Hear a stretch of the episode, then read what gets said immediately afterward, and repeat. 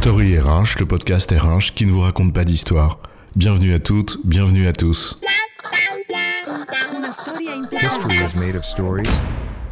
Dans cet épisode, nous allons parler des tableaux de bord équilibrés et de leur apport dans le management au quotidien.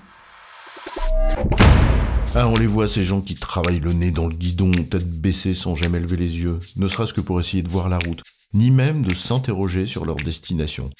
Ils pédalent, et ça leur suffit peut-être. Ou celles et ceux qui font leur boulot à la lettre, trop près de la lettre, mais loin de la phrase.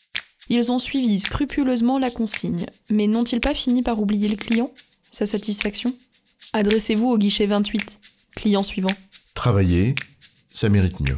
Et les clients aussi d'ailleurs, et c'est là où les tableaux de bord équilibrés, ça constitue un outil de management intéressant à plus d'un titre. Alors c'est quoi l'histoire ? Commençons par rappeler ce que c'est. Les tableaux de bord équilibrés, ou les balanced scorecards, pour celles et ceux qui aiment bien les mots anglais, c'est une méthode des années quatre-vingt-dix, pensée par Robert Kaplan et David Norton. Elle répond à une finalité simple, décrite par les auteurs de la manière suivante, je cite. « Les indicateurs purement financiers ne font plus l'affaire, il faut leur substituer une approche plus globale. » En substance, elle consiste à analyser une performance selon quatre points de vue, complémentaires. D'où l'expression équilibrée. un. Les processus. deux. Les clients. trois. La performance financière. Et quatre. L'amélioration continue. Dit autrement, un. Quels sont les processus et comment créent-ils de la valeur ? deux. Les clients perçoivent-ils cette valeur ? trois. À quelle performance financière ? Et quatre. Que faisons-nous pour nous améliorer ? Le management est beaucoup à faire de pédagogie. Or, avec les tableaux de bord équilibrés, on s'interroge sur ce qu'on fait et pour qui. Il nous force à identifier les différentes parties prenantes, à comprendre la finalité ultime pour laquelle on travaille et ce que cela suppose de mettre en œuvre. Et un manager qui voudrait que ses collaborateurs lèvent le nez et trouve des manières d'améliorer l'activité de l'équipe, trouvera dans ces tableaux de bord équilibrés un super cadre de réflexion. On va voir ensemble, concrètement, comment on peut s'en servir. Déjà, la première étape, c'est l'état des lieux, donc la prise de conscience. Et ça se passe avec les trois premières dimensions des tableaux de bord équilibrés. Si je schématise, les résultats, les clients, les coûts. Première dimension, on va analyser ce qu'on délivre, ce qu'on produit, ce qu'on fait au quotidien, et les résultats qu'on obtient. On va prendre l'exemple d'un restaurant, et plus précisément, le service en salle. Le service en salle, c'est des processus.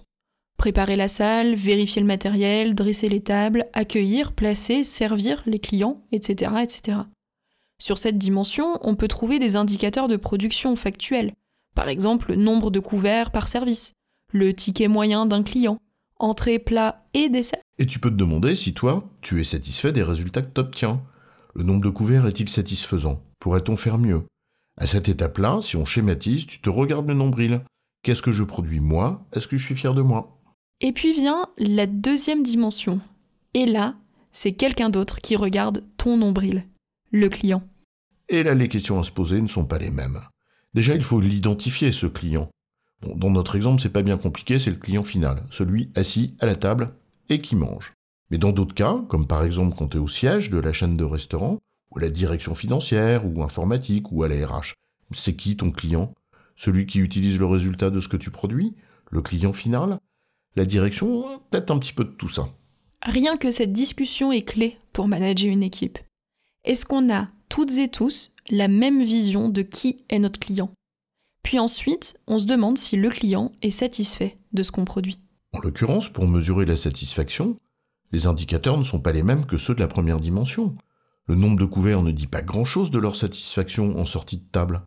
On va peut-être plutôt regarder le taux de fidélité des clients qui reviennent, la note sur TripAdvisor, et on va la comparer au resto qui fait l'angle de la rue d'en face. Et au-delà de ces indicateurs, on peut aussi demander leur ressenti aux serveurs et serveuses. Les clients étaient-ils souriants ?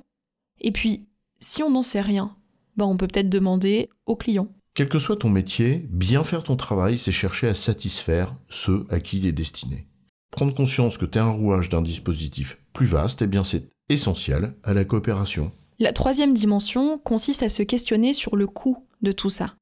On ne met pas en œuvre des processus pour satisfaire des clients internes ou externes à n'importe quel prix. Ça signifie pas que chacun doit devenir contrôleur de gestion ou roi du cost-cutting, mais si on se place dans une logique légitime d'optimisation des ressources, chacun, à son poste, doit en être soucieux. Et c'est pas qu'une question de coût financier. On parle évidemment de budget, bien sûr, mais aussi de délai de production, de nombre de personnes mobilisées, d'efforts fournis par les équipes, et on pourrait même parler de coûts pour la planète. Pollution, consommation d'énergie, et cetera, et cetera. Il faut regarder le sujet sous plusieurs angles. Si ça ne nous coûte pas un rond, mais que les équipes sont au bout du rouleau pour joindre les deux bouts, deux chandelles en l'occurrence, alors on finira par le payer ailleurs, avec du turnover, de l'absentéisme, et cetera.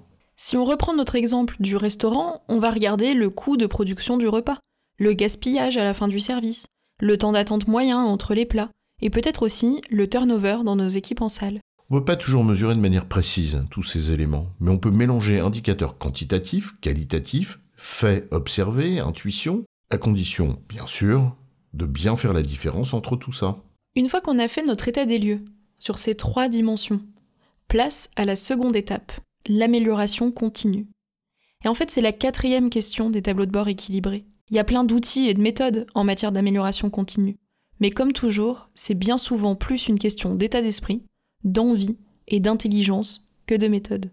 Et là concrètement, tu reprends les trois premières dimensions et tu te demandes comment on pourrait faire plus, faire mieux, faire moins pour le même résultat, qu'est-ce que ça changerait ? Si on reprend l'exemple du service en salle, c'est prendre conscience que l'on peut améliorer la satisfaction client, toutes choses égales par ailleurs, en ayant des comportements agréables par exemple.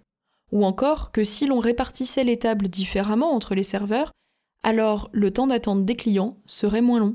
En somme, revoir notre manière de délivrer nos processus au profit du client en se questionnant sur les coûts de ce qu'on propose. Multiplier les angles de vue pour en comprendre la performance est nécessaire. Sinon, on se contente d'une vision réductrice et parcellaire qui sert rarement la performance durable.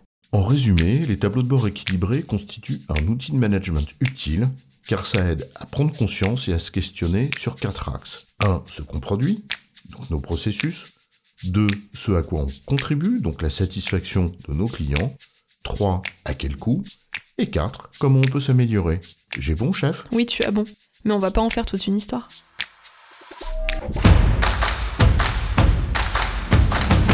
Story R H, le podcast R H qui ne vous raconte pas d'histoire. Retrouvez tous les épisodes sur story r h point f r.